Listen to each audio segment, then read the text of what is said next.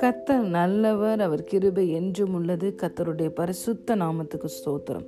இந்த நாள் தியானத்திற்கு நாம் எடுத்துக்கொண்ட வசனம் நீதிமொழிகள் எட்டாவது அதிகாரம் முப்பத்தி நான்காவது வசனம். என் வாசல் படியில் நித்தம் விழித்திருந்து என் கதவு நிலை அருகே காத்திருந்து எனக்கு செவி கொடுக்கிற மனுஷன் பாக்கியவான். ஆமேன். Blessed is the man who listens to me, watching daily at my doors, waiting at the post of my doorway.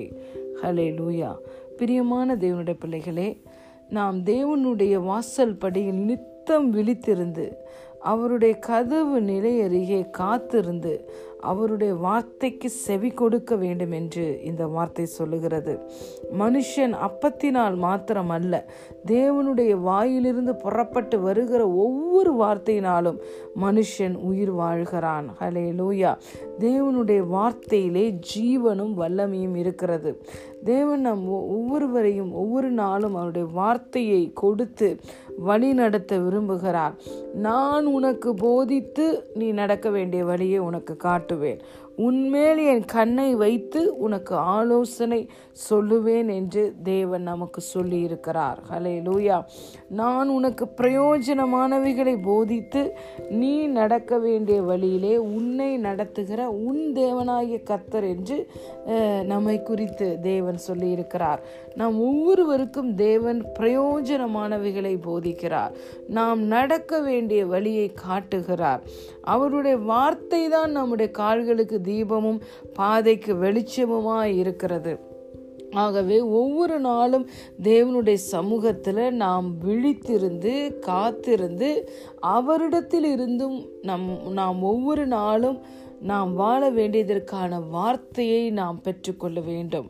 தேவனுடைய வாயிலிருந்து புறப்பட்டு வருகிற ஒவ்வொரு வார்த்தையினாலும் தான் மனுஷன் உயிர் வாழ்கிறான். Not only through the bread hallelujah ஆகவே நாம் தேவனுடைய சமூகத்தில் வந்து காத்திருக்கும் பொழுது தேவன் அவருடைய வார்த்தையை நமக்கு கொடுக்கிறார். ஆலோசனையை கொடுக்கிறார். அதற்கு நாம் செவி கொடுக்கும் பொழுது நாம் பாக்கியவான்களாக இருக்கிறோம்.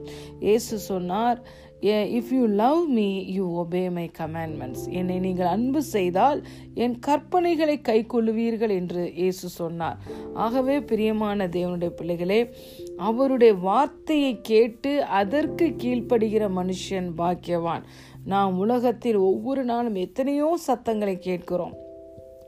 அந்த சத்தங்கள் நம்முடைய காதுகளையும் மனதை நிரப்புகிறதுனால் தேவன் நம்மளோடு பேசுகிறதை நாம் ஒவ்வொரு நாளும் பெற்றுக்கொள்ள முடியவில்லை. ஆனால் தேவன் சொல்லுகிறார் என் ஆடுகள் என் சத்தத்தை அறியும். என் ஆடுகள் என் சத்தத்தை கேட்கும். அவர் தொடர்ந்து நம்மளோடு பேசி கொண்டுதான் இருக்கிறார். ஆனால் நாம் நம்முடைய மனதை அவருடைய வார்த்தையை கேட்கக்கூடிய அளவுக்கு நாம் திருப்ப வேண்டும். நாம் கவனத்தை செலுத்த வேண்டும். ஹாலையிலுயா தேவனுடைய வார்த்தையை கேட்கிற அளவுக்கு நம்முடைய மனதை நாம் தேவனுக்கு நேராய் செலுத்த வேண்டும். அதற்கு தான் நாம் தனித்து காத்திருக்க வேண்டும் விழித்திருக்க வேண்டும். அவருடைய சமூகத்தில் வந்து நாம் காத்திருக்கும் பொழுதுதான் புது பலனை பெற்றுக்கொள்ளுகிறோம் அவருடைய சமூகத்தில் தான் நமக்கு புது பலன் உண்டாகி பரிபூரண ஆனந்தமும் நித்திய பேரின்பமும் கிடைக்கிறது. அந்த பலனை நாம் பெற்றுக்கொள்ளும் பொழுது நாம் கழுகை போல சட்டைகளை அடித்து உயர பறக்கலாம். ஓடினாலும் இலைப்படைய மாட்டோம் நடந்தாலும் சோர்ந்து போக மாட்டோம். பிரியமான தேவனுடைய பிள்ளைகளே எதை நாம் உலகத்தில் செய்கிறோமோ இல்லையோ தேவனுடைய சமூகத்தில் வந்து கா விழித்திருந்து காத்திருந்து அவருடைய வார்த்தையை நாம் பெற்று அந்த வார்த்தைக்கு நாம் செவி கொடுக்கும் பொழுது நம்முடைய வாழ்க்கை பிரகாசமாய் இருக்கும். நீதிமானுடைய பாதை நண்பகல் வரைக்கும் அதிக அதிகமாய் பிரகாசிக்கிற சூரியனுடைய பிரகாசம் போல இருக்கும். தேவனிடத்தில் எல்லா காரியங்களையும் நாம் ஒப்பு கொடுக்கும் பொழுது அவரே எல்லா காரியங்களையும் நமக்கு வாய்க்க பண்ணுவார். ஹலே லூயா நீதிமொழிகள் எட்டாவது அதிகாரம் முப்பத்தி நான்கு நான்காவது வசனம். என் வாசல் படியில் நித்தம் விழித்திருந்து என் கதவு நிலையருகே காத்திருந்து எனக்கு செவி கொடுக்கிற மனுஷன் பாக்கியவான்.